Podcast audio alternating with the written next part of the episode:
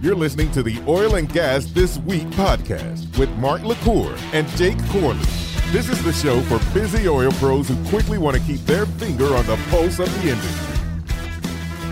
Welcome back to another episode of Oil and Gas. This week, you're listening to episode 164. What's up, Mark? What's up is we're so happy we still have our sponsor from last month, IBM. Big shout out to those guys. We're actually going to the IBM Think Conference in uh, San Francisco. I think it's the second week of February. So if you're going to that show, uh, give us a shout out. We'd, we'd, love to meet you in person. We're actually probably going to meet at least one or two of the people from uh, Marketing Over Coffee whose office will be there. So if you're on the speaking circuit, on a panel or whatever, and you're showing up out there, let us know. The other thing that's going on, Jake, that's so awesome is you and Colin are rocking and rolling with your startups podcast. Yeah, man, things are uh, things are going great. We've had a lot of really good guests on. We've learned a lot from the people that we've had on. The feedback has been absolutely tremendous up to this point. Everybody is ranting and raving about it. So I think we're doing all the right things. So we're going to keep doing what we're doing. And then, as you know, and some people may know or may not know, we also started vlogging. And so we have a we have a videographer who follows us around a few times a week, kind of just documenting the process of kind of what we do with the different businesses and then the creation of the podcast and different types of content. It's one of those things that kind of just happened. You know, we made those those two vlogs about us actually going in and, and purchasing our wells and then the first workover that we did. And then every happy hour, I would just get bombarded with questions from people saying, when are you guys going to release another vlog? And we are like, well, we weren't really planning on it. Those were kind of just like one offs. And so now you have a dedicated vlog that you guys can go and uh, and check out if, if you want to watch it. It's just Digital Wildcatters on YouTube. I'll drop a link in the show notes as well. And it's so, really good. And I'm not saying that because Jake is my co host in this show. It, it, actually is really good. The other thing, folks, is this podcast, the Oil and Gas Startups podcast, I'm watching the growth. It's going to pass up oil and gas this week. It, it is eventually going to be the number one podcast. And we are looking for sponsors both for the podcast and for the vlog. So if your company wants to get in front of this train of marketing power, reach out to Jake and I. We'll be happy to have those discussions with you. Uh, speaking of marketing power, I'm sorry, Jake. I was just going to say another crazy thing is that all of the, so looking at the people that listen to the Startups podcast, it's a significant amount of people out of New York and like California because we oh, have yeah. we have them re- we have them reach out to us. So it's not just the the oil and gas natives; it's people who are either interested in the industry or they somehow touch the industry or interface with it in some way or another. So eh, I thought that was pretty cool. No, I think it's cool too. And that's the reason I think you could be number one. You're not just pulling the audience from oil and gas, you're pulling the audience from tech, from startups, from investment money all over the world. So, like I said, folks, this is your chance while you can at a relatively inexpensive price to go sponsor that show and, and take that rocket ride straight up. And one more thing is that if you want to nominate somebody to be on the show, other than yourself, reach out to me. I think yeah. that's a good way to do it because everybody wants to put themselves on the show. But if you have somebody in mind that you would you think would have a good conversation with us, just let me know. Yeah, just reach out to Jake directly. The, the, the, podcast is really good. Even if you're not in the startup scene, just hearing the backstories of the founders, you know, the times when they're ready to quit and they're having to pay their people on their personal credit card and the trials and tribulations, it's just, it's, it's, it's awesome stuff to listen to. Speaking of awesome stuff to listen to, Jake, uh, we got some reviews going on. A great podcast by Texas Aggie 1996 in the process of getting hired on at EOG Resources of Mudman and love the content, guys. Uh, we love EOG Resources and you too, Texas Aggie 1996. And then uh, Simon Hobbs from the UK Hi, I'm a Brit working for OMV in Australia. Love the show and how enthusiastic you are. Keep up the good work. We plan on keeping up the good work, Simon. Thank you. And then finally, Jake, this was really, this kind of touched my heart a little bit. We had Angus McLennan reach out to me from the UK. And he has a, a book that he actually wrote that he actually sent to you for your little boy. Yeah, and uh, Zane has just been. I mean, obviously he can't read yet; he's only like eight months. But you know, he keeps picking up the book. It's all. It's. I find it all over my house now. So I thought that was really cool. I reached out to Angus. I said thanks. You know, I thought it was interesting. It's probably the only oil and gas slash mining book for kids on the face of the earth. So I thought that was pretty neat. Yeah, we're gonna put a link in the show notes. If you have some young ones and you're looking for a good present, uh, uh, reach out and go ahead and buy a book from Angus because it's it's really well done. And the fact that it's so niched in our industry, we don't get a lot of good positive stuff about our industry. So here's a way for you to educate your kids, your grandkids about the cool stuff we do in our industry, not all the stuff out there that's not really true. And speaking of stuff that's not really true, we're going to correct a not whole sure that's that the best tie-in. so let's start the news stories, Jake. All right. So, guys, kicking off 2019, we know we've been super busy. So, we want to have uh, a lot of different stories all over the place. Trying not to be as upstream focused or upstream biased like I normally am. So we're going to start off with uh, an LNG project. So this article is talking about will Exxon greenlight this huge LNG project? So they've secured a long term purchasing commitments for LNG gas from its Rovuma project in Mozambique. I'm not sure if that's how you say it or not. They're moving closer to a final investment decision on the facility that will add as much as 15.2 million tons of LNG to global capacity. That sounds like a lot it's not. it, okay. it, I mean, it's it's significant. So you've if you've listened to the show for any length of time, you've heard us talk about this. I've I've said a million times that uh, LNG is the fuel of the future. I've said a million times that both Shell and Exxon recognized that a long time ago and turned themselves into natural gas companies. What's cool about this, Jake, is let's look at the finances here. So basically, Exxon has secured a contract for buying LNG that it can't make yet. Think about that. That's like somebody coming to WellHub and making an investment saying, okay, we'll go ahead and pay you, even though you can't deliver the tech product yet for another year. I mean, that's every salesperson's dream, right? To be in a place where somebody's buying from you and, yeah, and writing you a check and you don't can't deliver it yet. Yeah. So this is one of the things that the majors do around the world is that they will secure big capex projects with commitments, contractual commitments. So they know that if they bring the project online, they have a buyer already contractually committed. This is the smart way to do stuff. It limits risk for everybody. Now, in return, the buyer of this LNG is getting a guaranteed discounted price. And of course, you know, Exxon didn't call me and ask me to help them with their negotiations of the contracts. I don't know what that is, but that's the advantage to the buyer. So Exxon gets a secure capital flow gets contractual commitments to buy X amount of LNG, and then the company that bought it gets a, a, price discount for signing up ahead of time. So this is going to move ahead. The the catchy news phrase is, "Will it move ahead?" No, yeah, it's going to move ahead, and this is going to just continue to grow. That part of the world, the Middle East, Africa part, is going to be one of the mega suppliers of LNG for the, for the entire world. So this is just one of the things that's going to just keep on happening. You can see a lot of this uh, happen around Mozambique with a whole bunch of different companies. You can see the heat, it's going to heat up LNG, heat up out of the Gorgon project in Australia Australia. We're shipping LNG out of the Gulf Coast, and pretty soon we'll be shipping out of the East Coast. So LNG is a fuel of the future, and here's a perfect news story to show that off. Awesome. Uh, the next article is talking about the new oil order. So, if you guys have kind of been paying attention, the rig count has kind of dropped a little bit and it's kind of been flatlined over the last probably I don't know, three to six months. And as a result, oil prices are up a little bit. And it's funny that we say they're up. It's at $53, right? But I think once it drops, we kind of start to really appreciate uh, exactly where it's $53 price. Yeah, $53 oil. Yeah. But the article kind of dives into, you know, so before the arrival of U.S. Uh, shale oil, the oil market had one stabilizing force, OPEC, right? Right. And so the reason that the oil market was structured this way was due to the nature of conventional oil production. So most non-OPEC oil production prior to the U.S. oil shale fell into one of two categories. So you got the major offshore projects that took five to seven years to build, so the North Sea, Gulf of Mexico, et cetera. And you have the mature conventional onshore fields, Russian Siberian fields, U.S. conventional fields, et cetera. Now, both of these conventional oil supplies were pretty non responsive or only slowly reactive to changes in the oil price. So, major offshore oil projects tended to come online regardless of the oil price environment. Conventional onshore oil production with shallow decline rates meant that even the slowdown in drilling uh, would not impact total production in any meaningful way over an extended period of time. And so the point of OPEC, as many of you know, and if you don't know, now you know, the point of OPEC is to adjust production to balance the market in case of an abrupt supply or change demands. And OPEC has the ability and has done this multiple times and the flexibility to withdraw millions of barrels from the market within a month or two if needed. But then once U.S. shale came onto the scene in 2014, it completely upended the OPEC non OPEC Balancing Act, introducing a medium term oil supply balancing mechanism, which is what we've seen recently.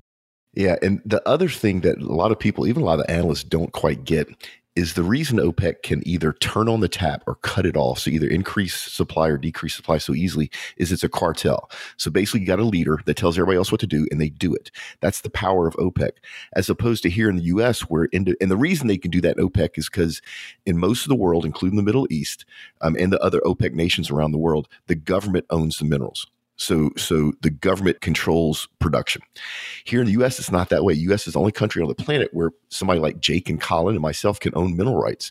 So, if the market gets flooded with with crude, and I'm a producer, I'm a small producer, I don't stop producing. I try to produce more because I need to make some money. And I, and I was I was making good money at sixty dollars a barrel. You know, now at forty, I got to produce more. So it's added a piece to this machine that is from the OPEC side is unpredictable. From our side, it's totally predictable. We we know that production is going to keep going up. The the constraint right now, quite honestly, is transport. And by 2025 ish, 2025, 2027, when we have all these constraints fixed by pipelines, that oil is going to be able to come to the market extremely quickly, which is once again going to lower the cost of our producers so they can still make money at the 50. And I know everybody hates when I say this, the 45 to $50 range. So it's, it's going to be really interesting to watch what happens. But you brought up a good point, Jake, about the big offshore projects. It, the low crude prices didn't uh, negatively affect them. It's because the, the companies, the majors and the big NOCs that do those huge offshore projects aren't worried about what happens to oil today or tomorrow. They're they're looking at a decade long sales cycle. So to them, they don't really care if it goes down today and goes up tomorrow. They want to know what that price is going to be averaged, you know, for the next decade. And if they can produce oil offshore under that price and with a decent margin, they go ahead and keep the project moving. So it's it's actually really interesting to watch the dynamics. And this all ties into also things like refineries being retrofit or being built based upon what the future of crude supply looks like. So this is just a part of the dynamics, but it's it's a good article if you want to understand why production and supply can change so quickly, but the actual projects, the, especially the big mega projects, it doesn't even affect them at all. Yeah, and this kind of ties into uh, just skipping the next article and going down one. We'll come back to that. It ties into the number of DUCs that we have. So the number of uncompleted wells, aka DUCs, in the U.S. shale patch has skyrocketed roughly 60% over the last two years. That leaves a very, very large backlog that could add a new wave of supply even if drilling slows down or completely stops. We talked about this in yep. the last episode. You know, so as the DUCs continue to swell, essentially it doesn't look like they're slowing down. The total number of DUCs hit 8723 in November 2018. I think it's actually closer to 9,000 now. Yeah, yeah. So my two cents on that. So I, even though the numbers aren't there yet, my guts tell me that the number of DUCs are on the decline. So what's happened is as these pipelines come online, uh, that especially like in the Permian, coming back, back here in the Gulf Coast, those DUCs are now being completed because now people can get the oil to market and make money off of it. I suspect our DUC inventory will slowly decline, but I still think this is an opportunity for an entire new market built around the marketing of DUCs, but using technology to make sure that people get a clear and transparent view of what they're getting themselves into, what they're putting their money into, to the point where I think at some point in our lifetime, there'll be a market for wells that aren't completed that people can invest in and it'll be fractionalized. So you don't have to have, you know, $100,000 to invest or, you know, $300,000. You can do with 500 bucks. So let's keep an eye on this, that, that there's a market there and that, that DUC uh, supply is is in the grand scheme of things enormous compared to what we usually do here in the U.S. But I think it's starting to, to uh, uh, decline. Have there been any new pipelines that have come on into 2018 or slotted for early 2019? In the in the last half of 2019, there's a few that are supposed to be coming online, but yeah, there's some smaller ones, not between the Permian and the Gulf Coast, but there's some smaller ones that have come online all, all, over the place. And there's some larger projects that will come online soon, like before the second half of this year. Um, but there's, Jake, the last time I went out there, I have never seen, last time I went to Midland, I have never seen so much earth moving equipment. Like it looked like a commercial for Caterpillar.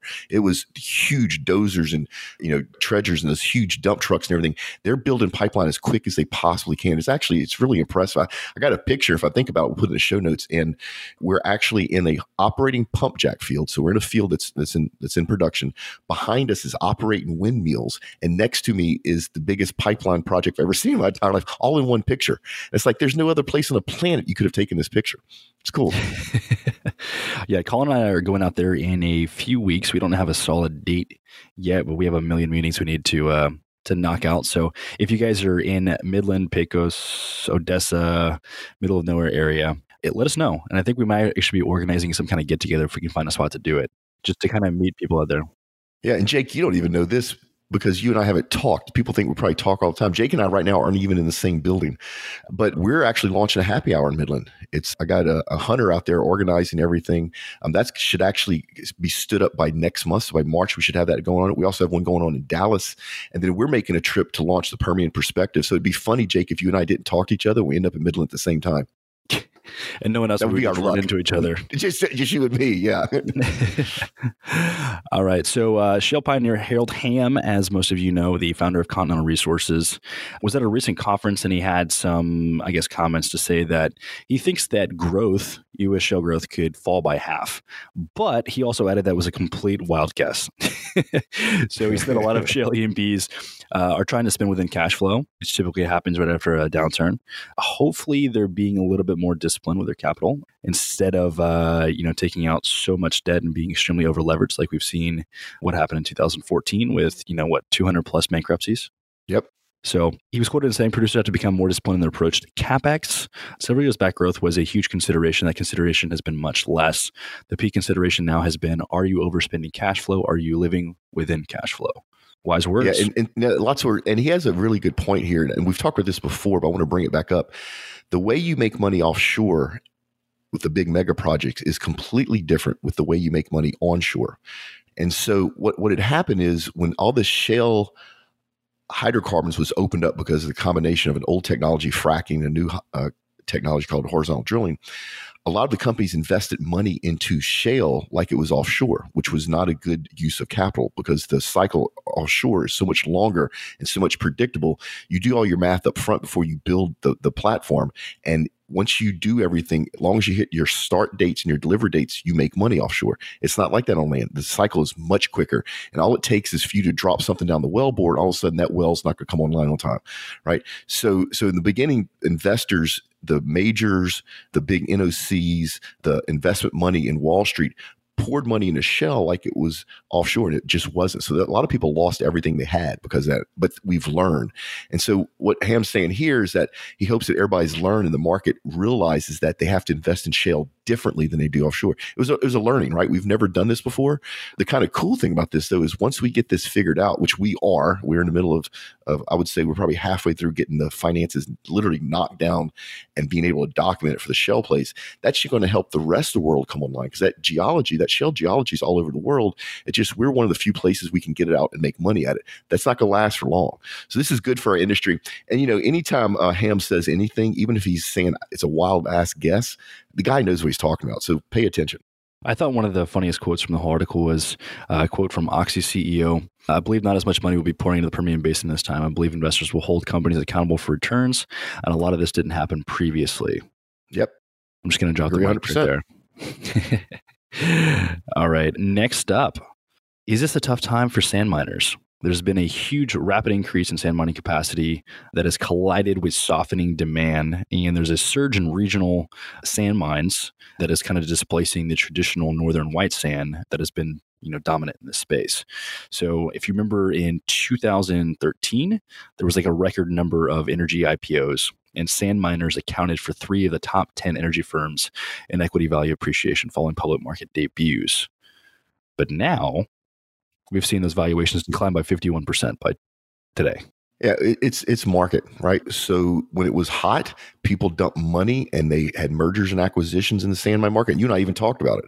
Now that it's cooled off a little bit, well, actually it cooled off for three years and it came back with a bang, and now it's kind of cooled off again. And the market's just adapting this. So you're seeing prices right now aren't as high as they used to be. You're seeing the constraints uh, have a lot of the constraints have been removed. It's not as hard to get sand as it used to be. That will fix itself once that little bit of oversupply of sand uh, gets sucked up by the market. Uh, prices will sneak back up, and the ability to get it uh, logistically will be a little bit harder.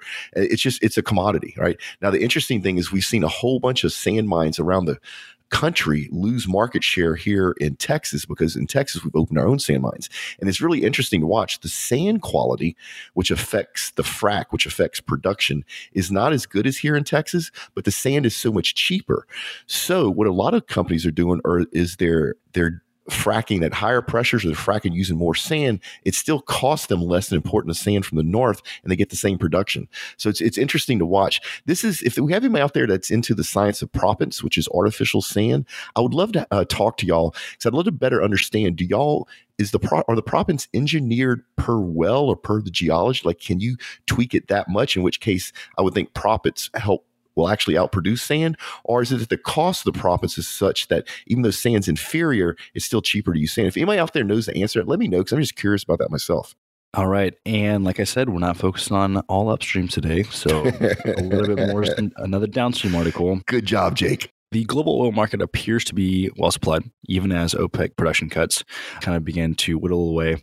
But while crude may be ample, there are growing problems within the market of refined products, including an emerging glut of gasoline. That doesn't really sound like a problem to me. Not to me either. I think it's cool. So I'm used to spending right around 50, 45, 50 bucks to fill up my car. And lately it's been like 23, 25, 26. Like I don't even care. It's so cheap. And that's running premium. Yeah, there's a glut in gasoline. Uh, there, there's reasons for it. Our, we're part of that glut. Uh, the shale oils that we produce here are light and sweet, which makes a lot of gasoline, uh, which is actually uh, easy to, to, they basically just boil the crude and pull it off at the right temperature and condense it. So that's part of it. The other thing is a lot of the world is switching to diesel instead of gasoline for their fleets, both commercial and residential. That's happened in Europe years ago.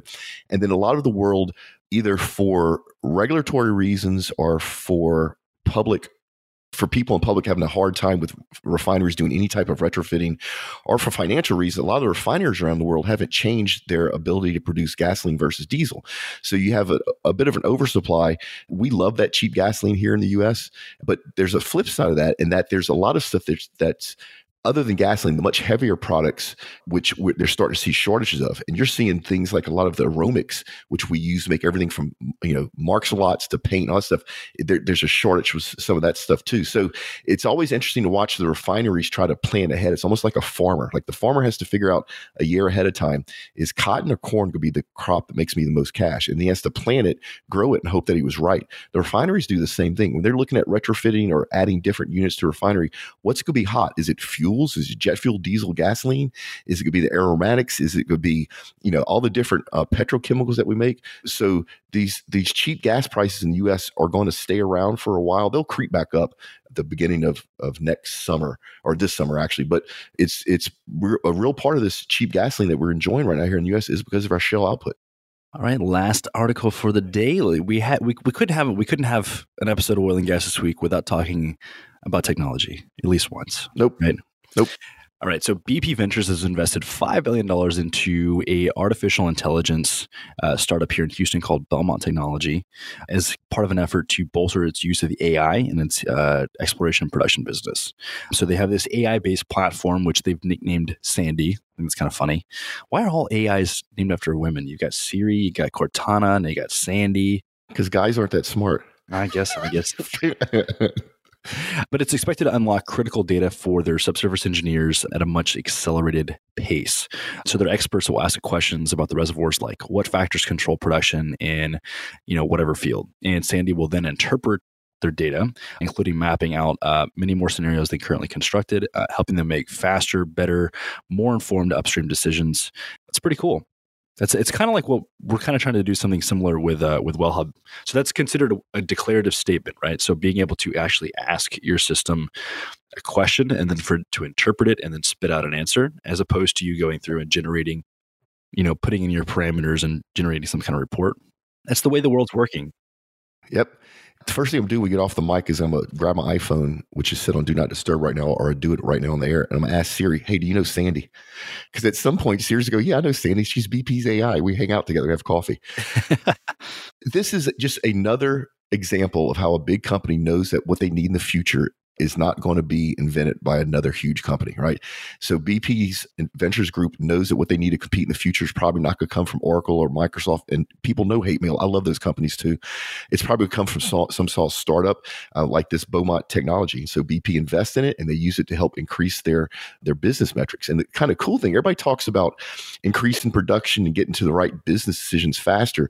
What a lot of people don't talk about though is that when you start bringing AI into the the business like this, you need less people and when you need less people, these people aren't going to lose their jobs. They're going to do something more important than filling out Excel spreadsheets. But when you use less people to make to, to carry out this type of process, like looking at production, then less people get hurt.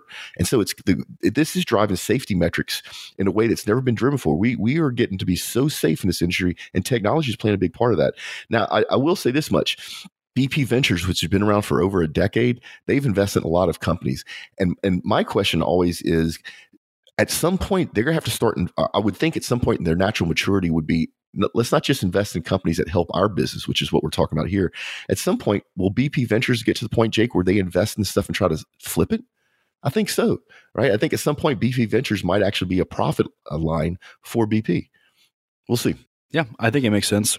I think it's something if you're if you I mean they've invested half a billion dollars in a, in a you know bunch of tech companies over the course of 10 years. It makes sense. You know, I know that that's not their main business, but you have BP Ventures for a reason. I, I know that most of their investments are for their business units specifically, but if you can, you know, have a good exit as well, why not? Yeah, so we'll keep an eye on that. Uh, what's the rig count doing, Jake? I have no clue.